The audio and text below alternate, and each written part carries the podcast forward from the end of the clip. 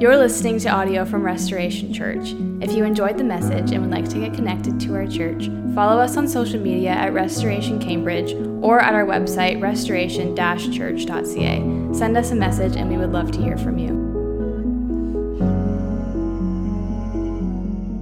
Toto, I have a feeling we're not in Kansas anymore. You ever felt that? You know, you've gone to sleep and woken up in a land of Oz, a strange, mysterious place full of surprises and unexpected events that look wildly different than some bygone era. And I sympathize. There are the old ways that I miss. Road hockey. No one plays road hockey anymore. Like, what's that all about? Rollerblading. I used to rollerblade every day. I have not seen a soul rollerblade. Now it's uncool to rollerblade, I think. I used to rollerblade to school, to high school, all the time. You're laughing. That's what I did.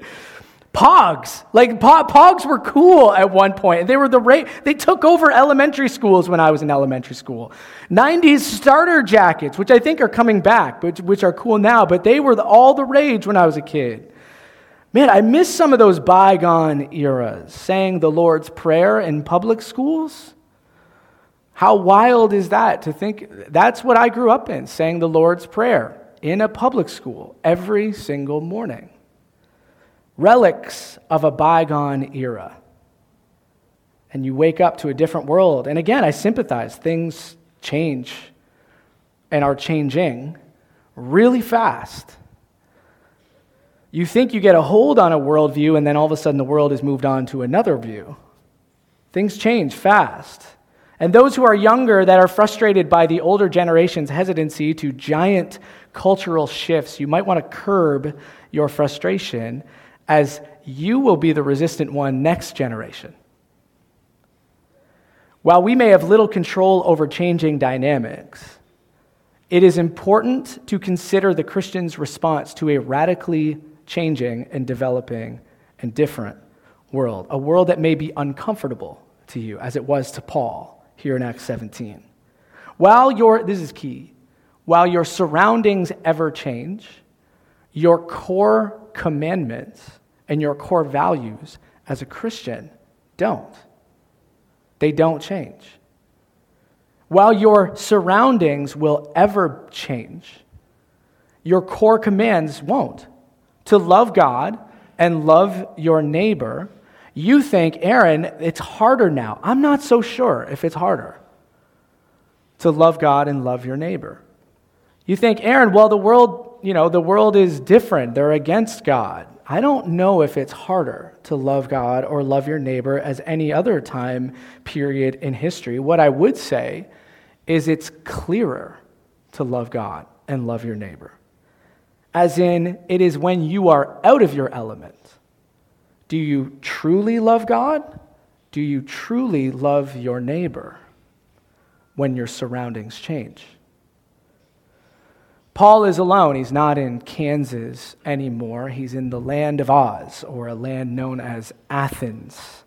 Athens would not have been in its heyday anymore. It would have been 4 or 5 centuries later after its heyday. But Athenian culture had great influence throughout the ancient world. As maybe you've seen pictures of Greek philosophers in robes, expounding on theory and ideas. That's Athenian culture had great influence. Its ideas, its symbols, and its worldviews spread across that known world. It was incredibly influential even into the Roman Empire, and much of their ideas and influences were diametrically opposed to Paul's worldview as a Jewish man and now as a Jewish Christian. A lot of those Athenian ideas would have been diametrically opposed to his worldview. And maybe in a similar situation that you find yourself as, Athenians didn't view Yahweh God as creator, sustainer, and Jesus Christ as salvation bringer. So much so was his worldview not diametrically opposed to the prevailing culture. It mentions two kinds of people in verse 18 as he starts reasoning with them. It says some people known as Epicureans and Stoics. You don't need to go into, I can't go into too much detail about Epicureans and Stoics, but these were people who followed Epicurus and Zeno. The Stoics followed a man named Zeno. I mean, they're not as well known to us, but they stood alongside giants like Socrates and Plato and who's the other guy? Aristotle. Like all of these guys, they were leading philosophers and minds of that generation, and still so. Like we still have influences of those men down through the ages.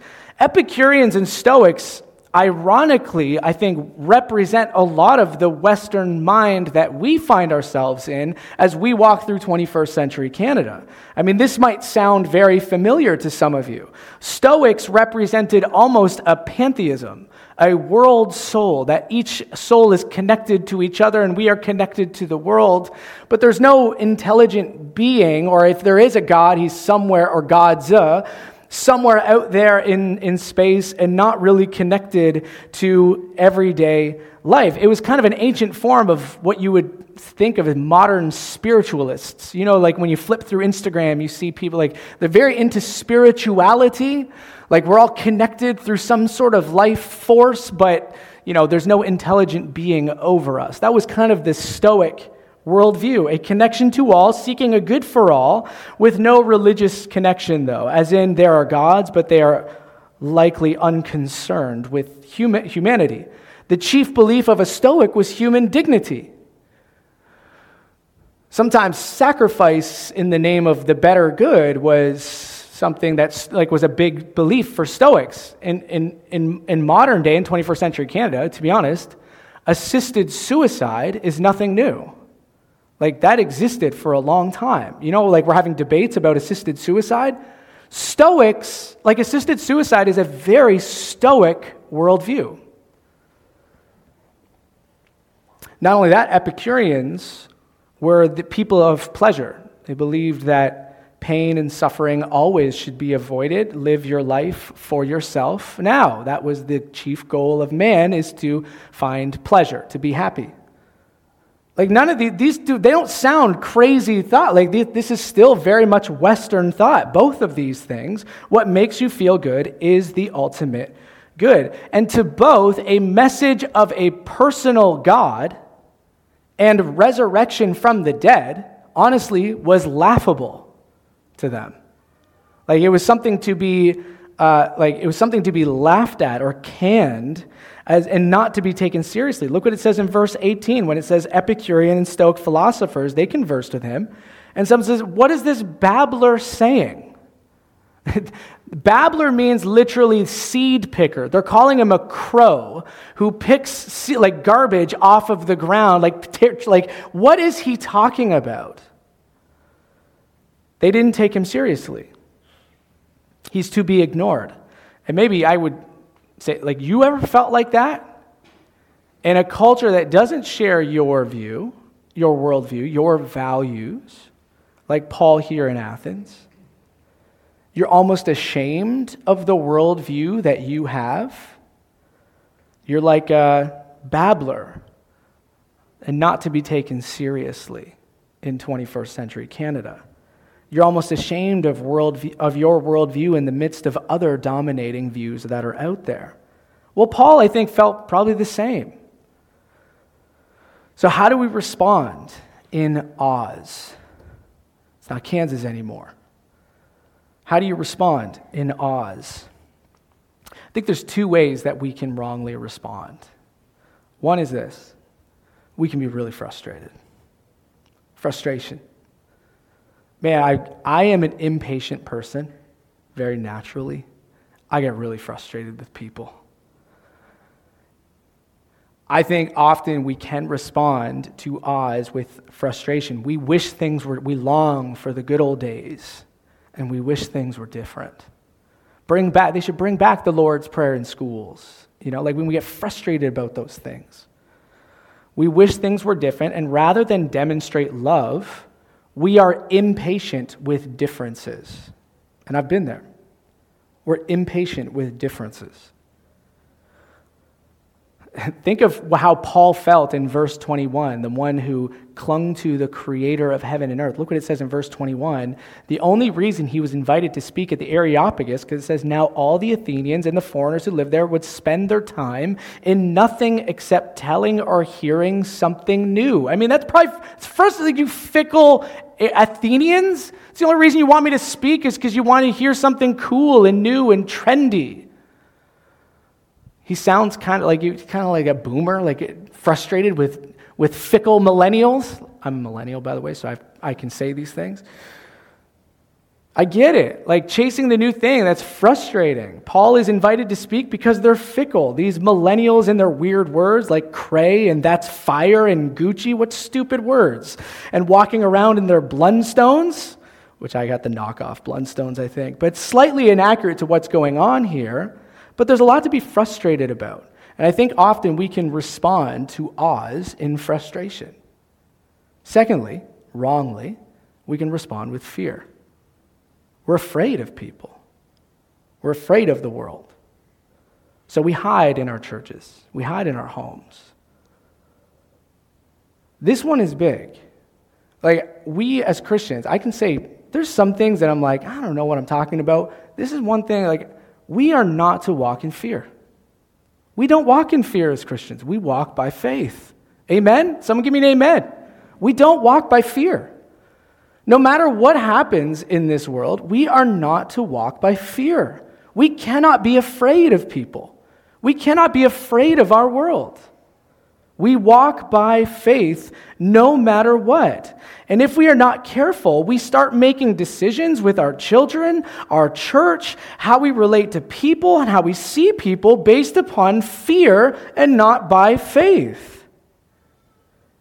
Rather than reach the world, we're afraid of it. Hear what I'm saying? Both of these attitudes come from how you see. You see opinions, and when I succumb to these things, you start to see opinions, politics, YouTube videos, articles, idols, flags, but not souls. Paul in verse 16, as he walked around the city, look what it says in verse 16. Now, while Paul was waiting for them in Athens, he said his spirit was provoked within him because he saw that the city was full of idols. It says his spirit was provoked within him. It was literally, it is a type of anger, but not based upon frustration, more of a jealous anger, to be honest. One that is disturbed, but then is turned to action. I guess you could probably define it as like he was moved. You know, so someone might say to me, Aaron, I was moved by your message. No one has said that to me. I said they might. No, not a single person of you has said you were moved by one of my messages.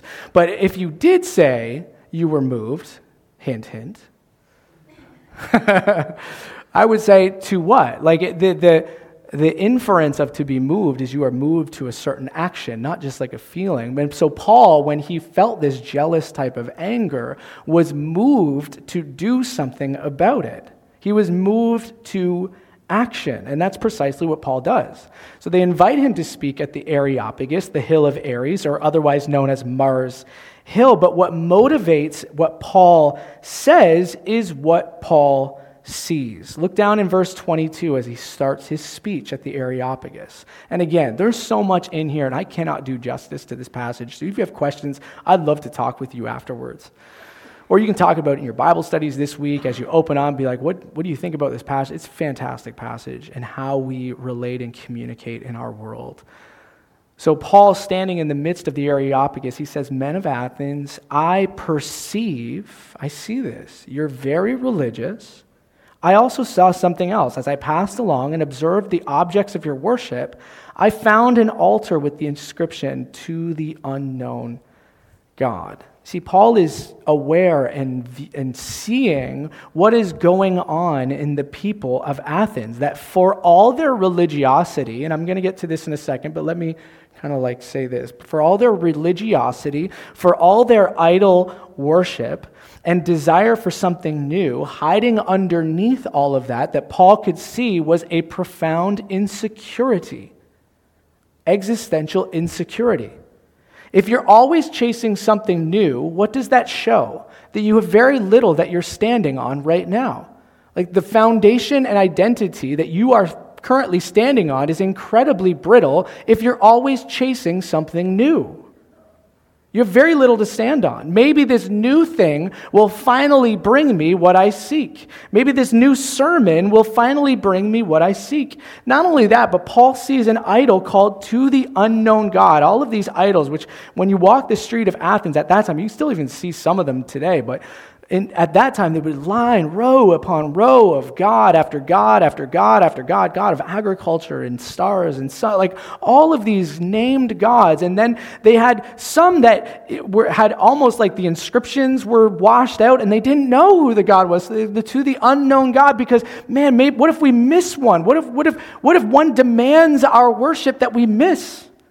Like there's underneath this idol worship and beautiful statues and was just this profound insecurity of like, I don't know who I am. Their worldview was so frail, they had a just in case in their back pocket, because what if we miss out on what this is all about? Imagine the fear and anxiety and the weight that what if I miss what all of this is about? Because the idol, this is important, the idol we worship is wrapped up in who I am and how I view myself and what I belong to and where my identity lies. That's what an idol is. It's not just something of stone that we sing to. We wrap our entire lives in what we worship. That's what an idol is. Listen to this definition. This is a little bit thick. Really important though. Here's what an idol is. This is by a man named Willie James Jennings. He said this: the idol is a collective self-deception, a point of facilitation where human fantasy and wish circulating around material realities generate distorted hope. Now, I know that was a little thick. Let me say it again, though. I should have had it on the screen. Sorry, Nolan. I say that every time. The idol is a collective self-deception, a point of facilitation where human fantasy and wish circulating around something that's not real, it's a material reality, generate distorted hope. Through the creation of an idol, an identity is created. What we worship, that's who we are. That's where we place our dreams, our hopes, and it's to whom we belong to. So as you worship that idol, a fabricated self is sustained. You know, if you were to break down the idol, you almost like have to lose yourself. That's what I belong to. That's what I've given my life to. So as you worship that idol, a fabricated self is sustained. That's why we are so unable, as Christians too, so unable to let go of what we worship, because we have to let go of you, like who you are. That's why I can't just like stand and be like, lay down your idols. I was like, what does that mean for me then? What am I living for then, Aaron? Who am I? Wrapped up in every idol is a human. Idols created by humans, but at the very same time demanding allegiance and worship from them, promising them to give them an identity, a belonging, but isn't real. That's an idol. That's what provoked Paul to jealous anger. Not frustration of culture, but scores and myriads of people living in constant fear, giving themselves to something that cannot give them what they seek. He sees the lost soul. And that motivates him to proclaim the hope of a real, true, unknown God to them. I'm just going to read this, and I can't do everything. I'm going to do my best to kind of point out what's important. I don't know why I put verse 33, verse 23, but let me say, for as I passed along and observed the objects of your worship, I found also an altar with this inscription, to the unknown God. And then he says, what therefore you worship as an unknown, this I proclaim to you. The God who made the world and everything in it, being Lord of heaven and earth, does not live in temples made by man, nor is he served by human hands as though he needed anything, since he himself gives to all mankind life and breath and everything, and he made from one man every nation of mankind to live on all the face of the earth. And having determined allotted periods and boundaries of their dwelling places, that they should seek God and perhaps feel their way toward him and find him. I don't want to make this sermon about evangelistic tools, because I think it's more about how we view people as Christians, and also the gospel is proclaimed to us that will motivate you. But practically speaking, I just want to say this to Christians in the room who are like, how do I evangelize and communicate? This is practically speaking, this might be oversimplistic, so you're going to have to forgive me. Awareness and listening to the people you're communicating to is so important in our day. What I love about Paul here is he doesn't come in planning any of this speech. Like, he doesn't come into Athens being, this is what I'm going to say. He takes note and is aware of where the burden of the Athenians are, and then communicates the gospel to them. Do you understand what I'm saying here? Like, he's aware and listening to, that's where the burden of the Athenians is, and that's where the gospel will be spoken of. Not only is it good manners to listen to people, but it's how you communicate the gospel. Unfortunately, including myself, we're not great listeners. I think sometimes constant screens have programmed us to almost be like dogs and be distracted really easily. But honestly, one of the best things that happened to me was I spent time in an old folks' home early on in my pastoral ministry. No one else wanted to do it. I didn't even want to do it, but I was lowest on the totem pole, so I didn't have a choice. Okay? So I had to go every week to the old folks' home and sit down with these people for hours, and they would just tell you stories. And eventually I so appreciated that I didn't have, there was nothing else to do other than sit with people and listen to their stories and seek to encourage them in the Lord. By being aware and listening, here's the important part. Eventually, you'll get to the soul's burden. Someone this week in our church shared the gospel with someone because they sat down with someone else, and all of a sudden, after a period of time, goes to find out, actually, my marriage is almost over. It's collapsing. You never would have known that if you didn't sit down with them and actually talk to them and listen to them. My marriage is collapsing. And now it's like all of my view of love and commitment is just like thrown in the garbage.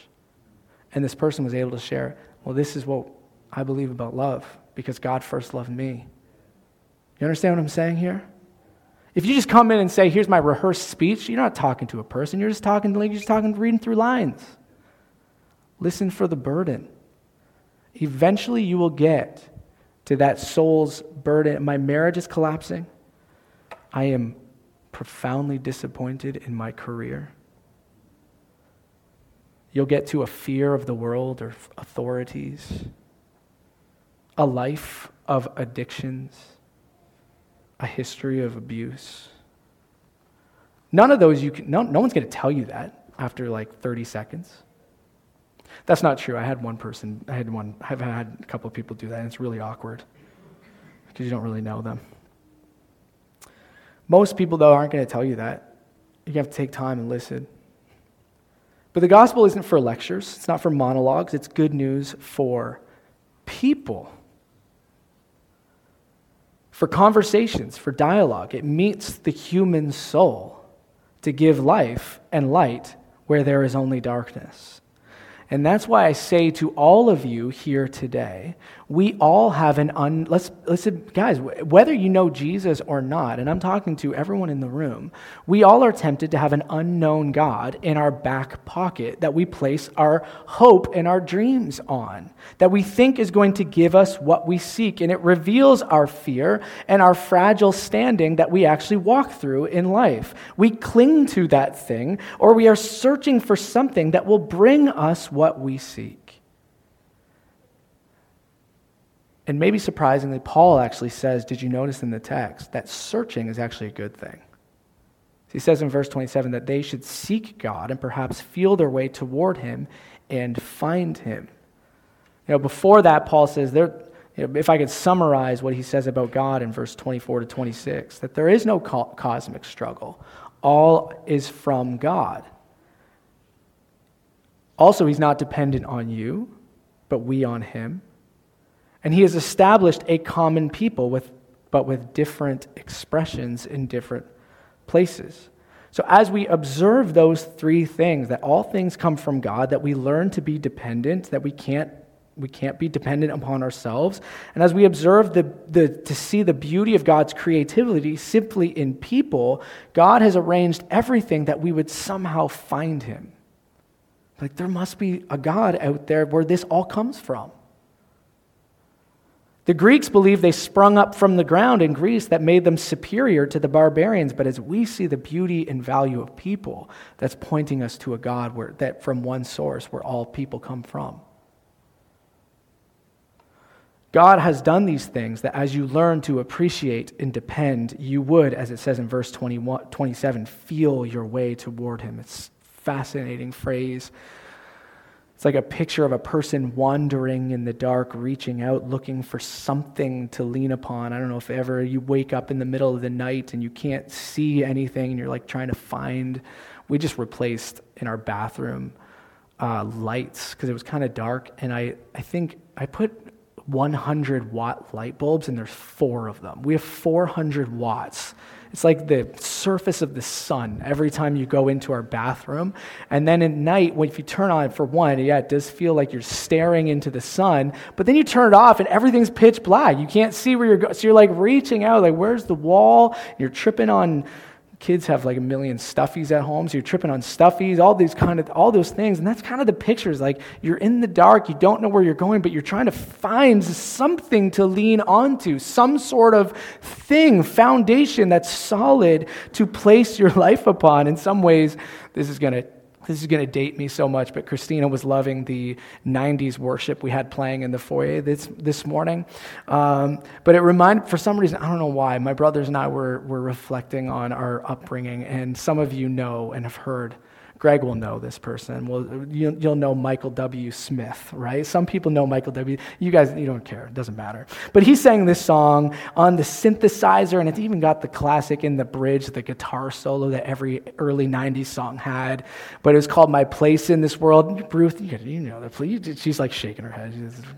Don't remind me of that song, Aaron. But the words for some reason kept coming back to me. It's like, I'm looking for a reason, roaming through the night to find my place in this world. In some ways, it's like, oh yeah, Michael W. Smith back in the 90s. But this is kind of the picture of what this verse is. Like, people are roaming through this world looking for something to stabilize them, to have an identity and a belonging. That search can unfortunately lead us to lean on to what we were never intended to lean on and place all of our fears and anxieties upon, like positions of power, who we sleep with, and financial security, those things we call an idol if you are placing all of your identity and belonging on a fabrication of a God that won't bring you what you seek. The encouragement, Paul says this. They seek God, perhaps feel their way toward him and find him, yet he is actually not far from you.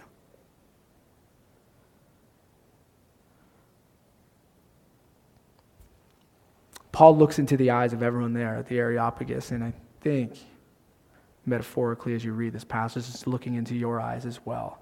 the thing that you are placing your identity and belonging on, and still not finding stability, still not finding identity and purpose. It says God is not far from you. In fact, he is in you. You are from him. He's not some distant figure out there to work toward, but you are his child. You belong to him. As it says, in him we live and move and have our being. Even the Greek poets said we are indeed his children, his offspring. I know I got to end. I'm going to end. Being then God's offspring, we ought not to think that the divine being is like gold or silver or stone, like an idol, an image formed by the art and imagination of man. The times of ignorance God overlooked, but now he commands all people everywhere to repent, because he fixed the day on which he will judge the world in righteousness by a man whom he has appointed, and of this he has given assurance to all by raising him from the dead. In short, Paul is saying you can't change this God into your image like an idol. All you can do, he changes you into his image. You can't change him into your image. He changes you into his. So your only response is to surrender. God, I give you my life. As Jesus was resurrected to new life, the promise is, so will you. Like, you'll be given new life. That's the message to you today. That's the message our world needs to hear. And it changes everything. One guy, church planter this past week that I got to know, sorry, there's no one there, I'm saying sorry to the thing. One guy who's a church planter, he's from, if you believe this, I don't want to share too much of his story because he's writing a book, it's kind of a memoir of his testimony. He's planting a church here in Ontario. He's already planted it, full of Arabic people. He lived in northern Iraq, worked for Saddam Hussein's political party, head of library, head of the books, because that political party had complete control over what people could read and what they couldn't read. Somehow, miraculously, he got his hands, he's a political agent, right?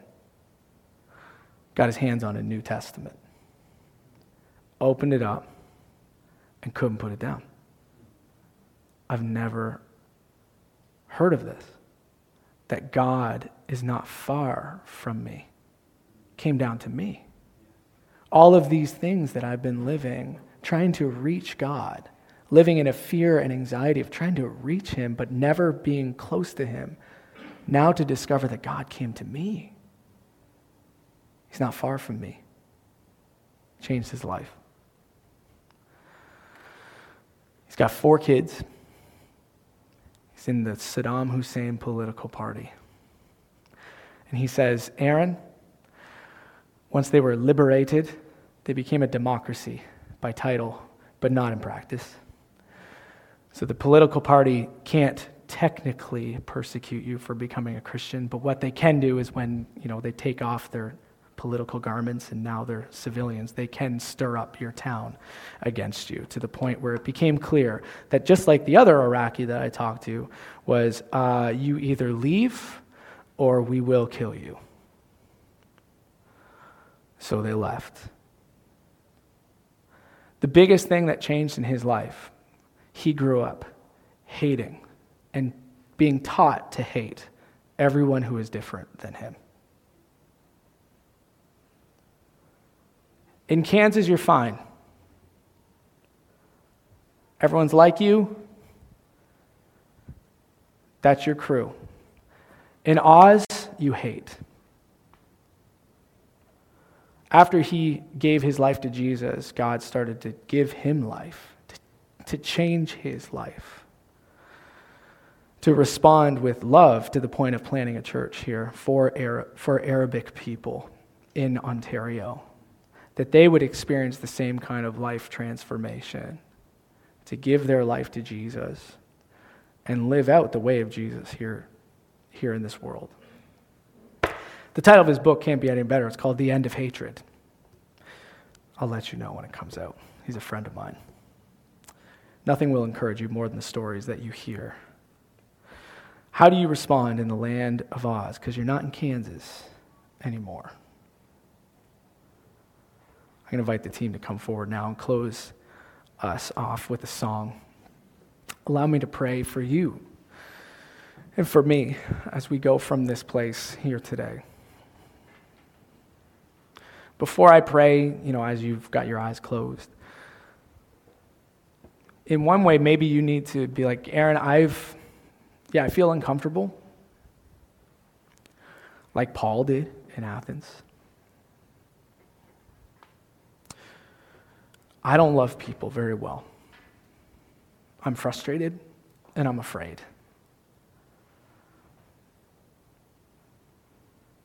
And you need to seek grace and courage from our God. Maybe today's the day that you do that. Like, I've got someone in my life that I'm frustrated about or that I'm afraid of, but I know I need to share the good news of Jesus. I need to spend time with them. I'd love to pray with you. So come to the front after. Or maybe you're sitting here today being like, Aaron, I have this unknown God in my back pocket that I have been holding on to. And I have not given myself to Jesus, the only one who can give you what you really seek. I've wrapped up my identity, wrapped up my belonging in my partner, my work, my family, and an idol. Maybe today is the day where you say, I surrender my life to Jesus. And if that's you, you would say, you can do business with God yourself right now and say, God, I give my life to you. I trust in your sacrifice for me, and I want to follow you the rest of my days. You can say a simple prayer now if you want. But I would love to hear about that. So come talk to me after the service as well. Let me pray.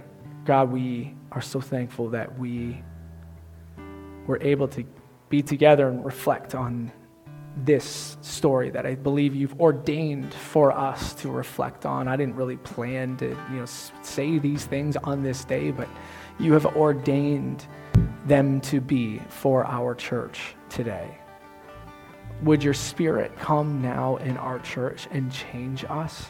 Man, may we not be a frustrated church. May we not be an afraid church. May we be a church that walks by faith, that isn't afraid to declare, there is a God near to you. There's a God near to you. And he has made everything in your life that you would find him. And you've been stumbling around in the dark. May we never be afraid to speak that life-changing message, to offer people the only hope that matters, that will give them what they seek.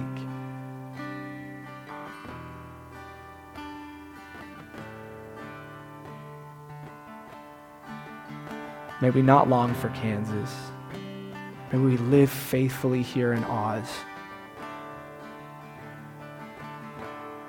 Yeah, Lord, we pray for these things in your name. Amen. Let's stand and sing as we close.